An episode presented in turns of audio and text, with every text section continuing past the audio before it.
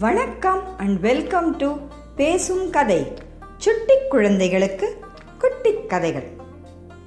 நம்ம எல்லாருக்கும் மகாத்மா காந்தியை நல்லா தெரியும். அவர்கிட்ட இருந்த ஒரு உயர்ந்த குணம் என்ன தெரியுமா? அவர் சத்தியத்துக்கும் உண்மைக்கும் தம் வாழ்க்கையில் ரொம்ப முக்கியத்துவம் கொடுத்தாரு.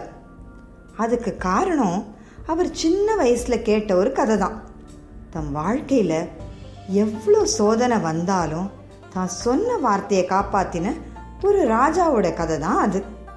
அந்த கதையை தான் இப்போ நாம் கேட்க போகிறோம் ரொம்ப காலத்துக்கு முன்னாடி இக்ஷ்வாகு வம்சத்தில் ஹரிச்சந்திரன் ஒரு மகாராஜா இருந்தார். அவருக்கு சந்திரமதின்னு ஒரு மனைவியும் ரோஹிதன் ஒரு மகனும் இருந்தாங்க.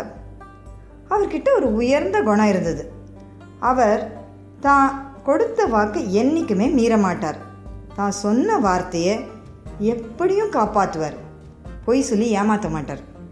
அவருடைய ஆட்சியில் மக்கள் ரொம்ப சந்தோஷமாக இருந்தாங்க. ஒரு சமயம் இந்திரன் தன்னுடைய இந்திரலோகத்தில் தேவர்கள் முனிவர்களோடு பேசிகிட்டு இருந்தார். இந்த காலத்தில் பூலோகத்தில் தான் சொன்ன வார்த்தையை காப்பாற்றுற சத்தியவானான மனுஷன் யாராவது இருக்கானா? அப்படின்னு இந்திரன் ஒரு சந்தேகம் கேட்டார். இதை கேட்ட வசிஷ்ட மகரிஷி இக்ஷ்வாகு வம்சத்தில் வந்த ராஜா ஹரிஷ்சந்திரன் இந்த உயர்ந்த குணத்தை உடையவர் அப்படின்னு சொன்னார். உடனே மகரிஷி விஸ்வாமித்ரர் அது எப்படி? ஒரு மனுஷனால் எப்போவுமே போய் சொல்லாமல் இருக்க முடியுமா? ஹரிச்சந்திரன் இப்போ நல்ல பதவியோட பிரச்சனையே இல்லாமல் வாழ்ந்துட்டுருக்கான் அதனால் அவனுக்கு போய் சொல்ல வேண்டிய தேவையே கிடையாது. ஆனால் ஒரு மனுஷனுக்கு கஷ்டம் வரும்போது தான் அவனுடைய உண்மையான உருவம் வெளியே வரும். ஒரு பிரச்சனையில் மாட்டிக்கிட்டா அதுலேருந்து தன்னை காப்பாற்றிக்க யாராக இருந்தாலும் பொய் சொல்லுவாங்க. அப்படின்னு அவர் சொன்னார். நாம் கூட எப்போவுமே பொய் சொல்ல மாட்டோம்.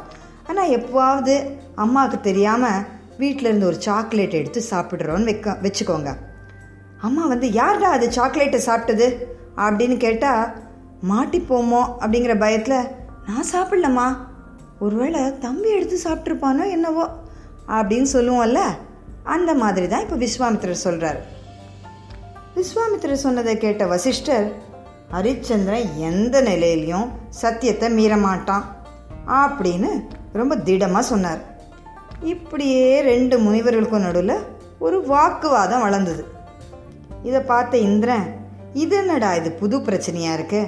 சாதாரணமாக ஒரு கேள்வி கேட்டால் இவங்க இப்படி வாக்குவாதம் பண்ணுறாங்களே ஒருவேளை இது ஏதாவது பெரிய சண்டையில் முடிஞ்சிருமோ அப்படின்னு பயந்து ஏன் நம்ம ஹரிச்சந்திரனை சோதிச்சு பார்க்கக்கூடாது விஸ்வாமித்திரரே?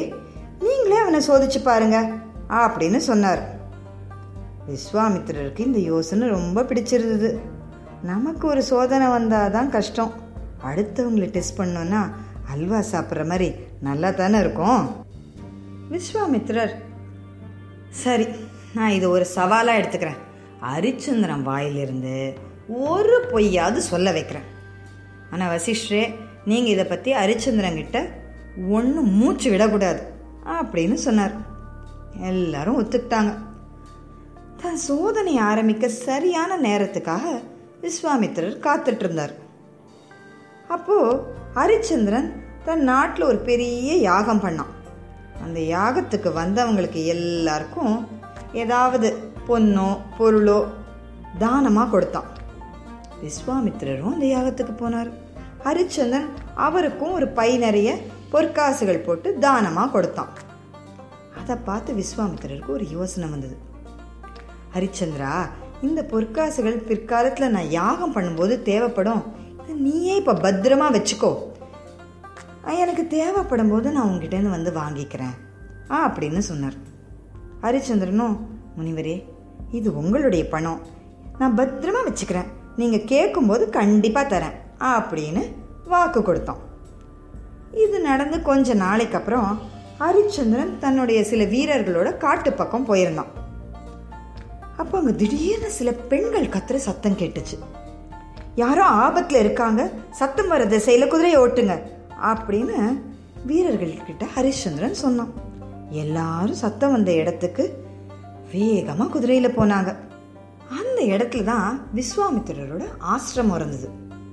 இதெல்லாம் முனிவரோட நாடகம்னு தெரியாத ஹரிச்சந்திரன் அங்கே யாராவது ஆபத்தில் இருக்காங்களான்னு சுற்றி தேடி பார்த்தான்.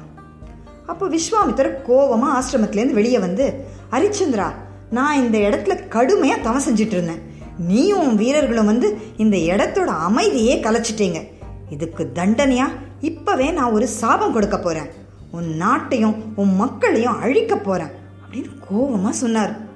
இதை கேட்டு ஹரிச்சந்திரன் பயந்து போயிட்டான். முனிவரே இங்க யாரோ கத்துற சத்தம் கேட்டுச்சு. ஏதோ ஆபத்துன்னு நினைச்சு நான் காப்பாத்த வந்தேன். உங்க ஆசிரமம் இருந்ததை நான் கவனிக்கல.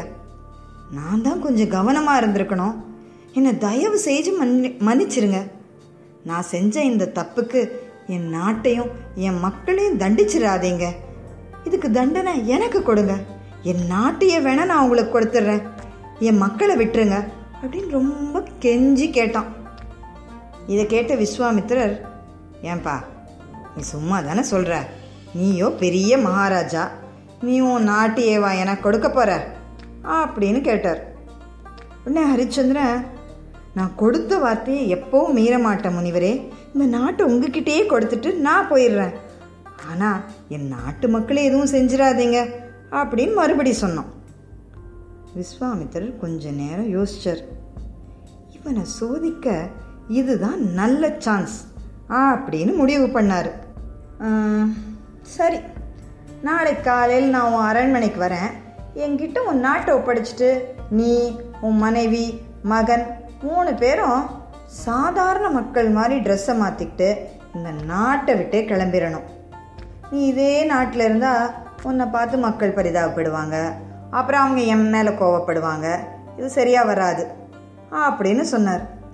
ஹரிச்சந்திரனும் நம்ம நாட்டு மக்கள் எப்படியோ முனிவரோட சாபத்திலிருந்து தப்பிச்சாங்கங்கிற சந்தோஷத்தில் எல்லாத்துக்கும் ஒத்துக்கிட்டு சரின்னு சொல்லிட்டு கிளம்பிக்கிட்டான். மறுநாள் காலையில் விஸ்வாமித்திரர் அரண்மனைக்கு வந்தார். அவர்கிட்ட எல்லா பொறுப்பையும் கொடுத்துட்டு கட்டின துணியோட கிளம்ப ஹரிச்சந்திரன் சந்திரமதி ரோஹிதன் எல்லாரும் தயாராக இருந்தாங்க. இதை பார்த்து முனிவருக்கே கொஞ்சம் கஷ்டமாக இருந்தது. ஏன்பா இதெல்லாம் உனக்கு தேவையா? சும்மா ஒரு வார்த்தைக்கு தான் நான் நாட்டை கொடுக்குறேன்னு சொன்னேன்னு சொல்லு. உன் நாட்டை நான் உனக்கே திருப்பி கொடுத்துட்றேன் அப்படின்னு சொன்னார். ஹரிச்சந்திரன் கொடுத்த வாக்கு கொடுத்தது தான் முனிவரே. நாங்கள் கிளம்புறோம் அப்படின்னு சொன்னான். அப்போ விஸ்வாமித்திரர் சரிப்பா இதுக்கு மேலே உன் இஷ்டம் அப்படின்னு சொல்லிட்டு அட இப்போதான்ப்பா ஞாபகம் வருது. யாகத்து போது எனக்கு தரேன்னு சொன்னேன்ல பொற்காசு. அதை கொடுத்துட்டு கிளம்பு அப்படின்னு சொன்னார். ஹரிஷ்சந்திரன் முனிவரே அந்த பொற்காசுகள் என்னுடைய கஜானால தான் இருக்குது இப்போ அந்த கஜானாவே உங்களுக்கு சொந்தமாயிருச்சே அப்படின்னு சொன்னான். எனக்கு அதெல்லாம் தெரியாது. நீ தான் கேட்டபோது கொடுக்குறேன்னு வாக்கு கொடுத்த.